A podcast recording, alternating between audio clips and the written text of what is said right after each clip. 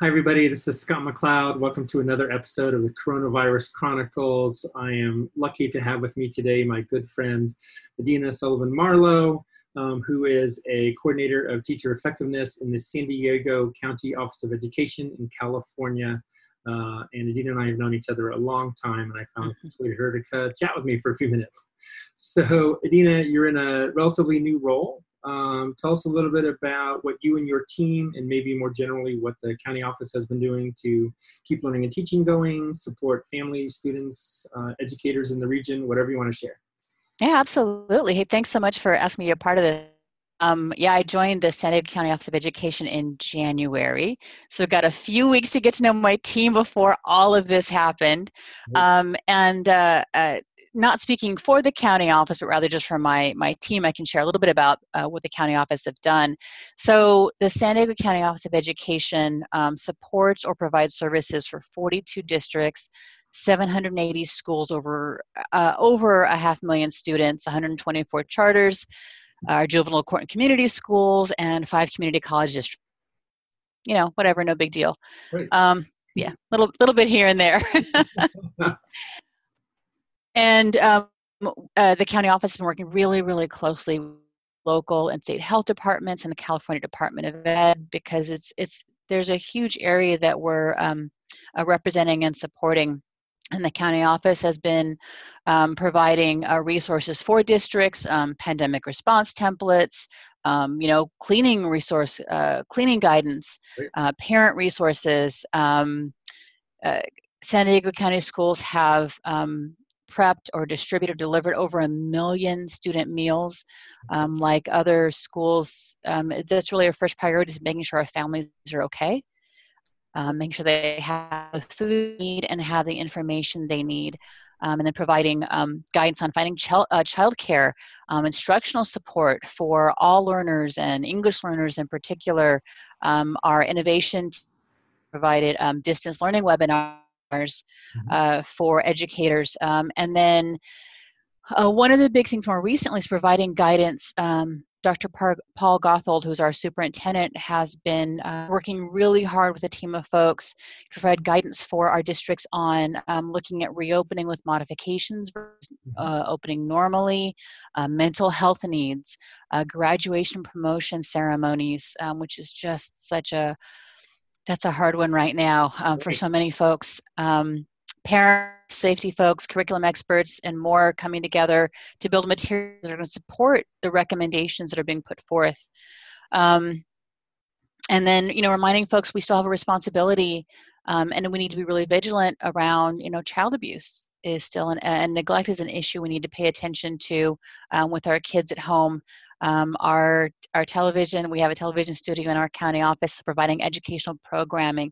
So providing a whole variety of uh, services and information for our districts and families throughout the county. Um, my team is uh, effectiveness and preparation. And um, we support not just San Diego but actually ac- teachers across the state of California, educators, and actually folks that are been outside of California as well. Okay.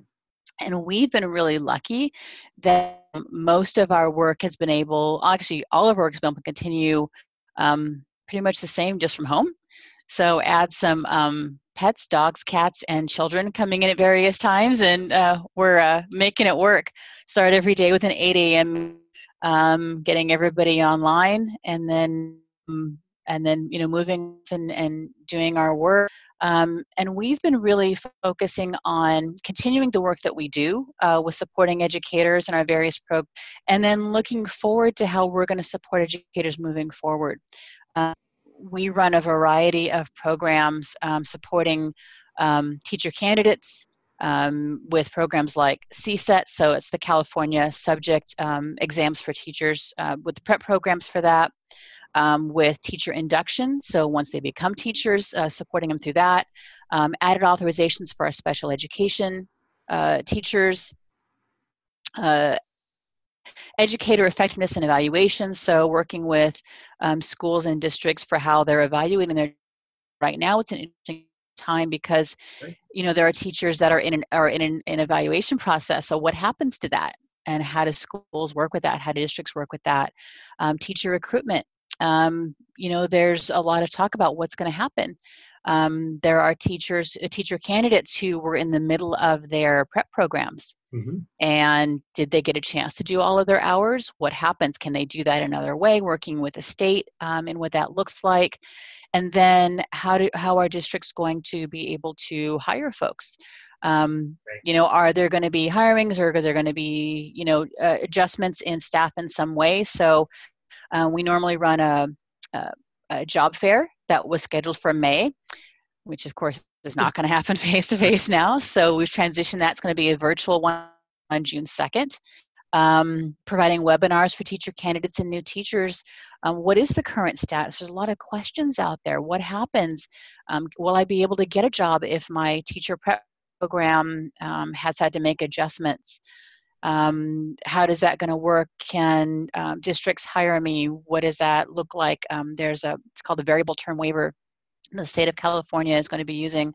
Um, how is that working, and how are districts going to be able to utilize that? Um, how do I interview? How do I do a resume? How does a virtual webinar, a, a virtual job fair work?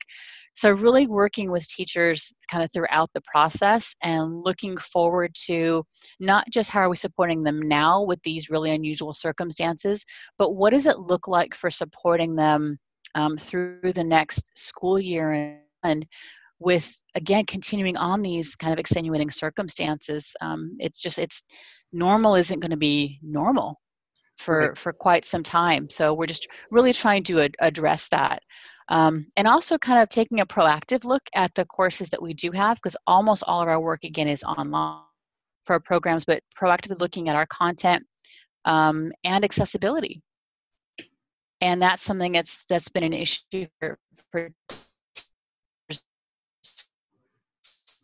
always, um, but really coming to the forefront now. And how do we make sure that we're supporting our teachers um, and other educators in our programs and meeting all of their needs, regardless of um, you know if they're coming to us with a visual impairment or um, maybe deaf and hard of hearing or making sure that our programs are meeting those needs um, and talking to other folks about how, how are you meeting those needs for your kids as well. Right.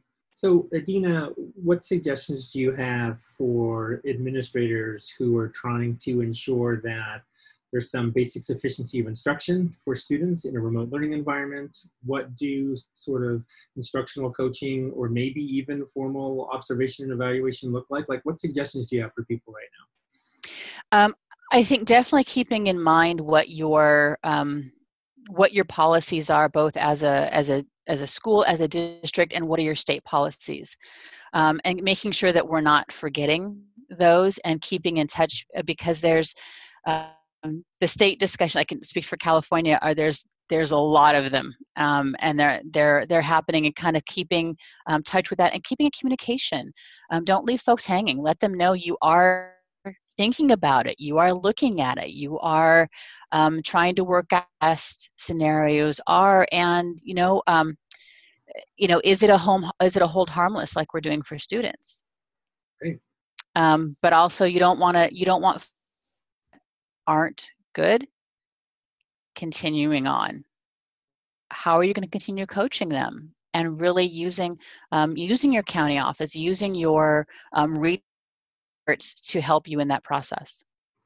Yeah, it's you know it's a real challenge, of course, because many of those traditional markers that we might look for in a coaching stance or a, an evaluative stance just aren't there anymore and we have these sort of messages from the state or county or district level saying it's okay to ease up on instruction first and foremost let's just take care of our kids right? And so there's a sort of intention with each other right? Mm-hmm. absolutely and keeping what is important right? And what is important right now?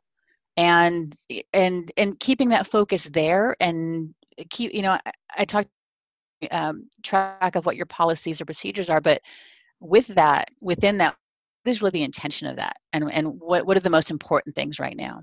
Right and that may or may not be on your rubric. Right absolutely.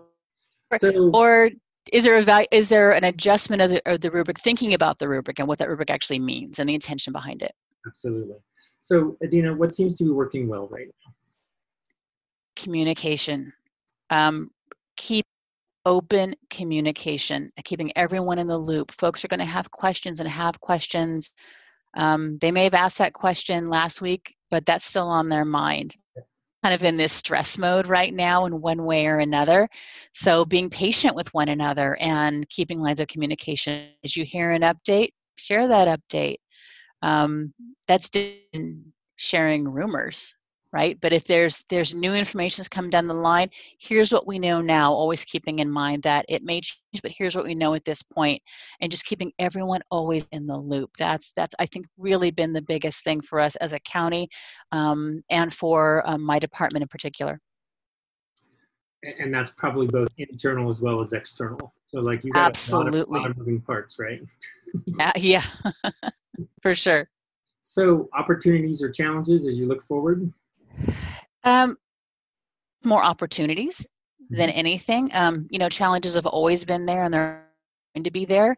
Um, they might look a little bit different now, but the challenges always exist. Um, but I think the opportunities are really there for um, taking a look at how how does school work um, and how does support work for teachers, and that's really where my team comes in. How do we support um, teachers and what are those opportunities to help folks become better educators really focus we're really you know focusing on quality instruction. So what does that look like and what does that look like in a new environment? Um, i think there's definitely opportunities for us and for all of us as educators to kind of take a new look at that. What does that look like and how can we really meet need and kind of bring each other up? Awesome. Uh, we're near the end of our time together. Is there anything else you want to share? No, I, I just would say to everybody, it is, it's we're going to get through this. And as educators, we have this amazing um, place in and this amazing opportunity to really help one another as educators and students really move forward um, with thoughtfulness and intention um, with the way we we work together and the way we learn what does that look like and and kind of spend this time you know as we're all also working uh, and doing a million things but also spend some time thinking about what is our intention and what does it look like and how can we um, make it better for all of us yeah, and I think that's going to be so important for all of us, right? Is that we're so busy in the work right now, but just like we tell our students, we got to carve out those metacognitive spaces where we're reflecting on the work and reflecting, absolutely, thinking about the work, um, because um, things are going to be different in the fall, whether we want them to or not. Right. Uh, and we have a few months here to sort of gear up, at least in the U.S. Um, because of our school schedules. So uh, everybody, that's Adina Sullivan Marlowe. She has been sharing uh, what's happening in, but not speaking for the entire San Diego County Office of Education, uh, which is doing quite a great deal of fantastic work. Uh, Adina, thanks for being with me today. Thanks so much, Scott.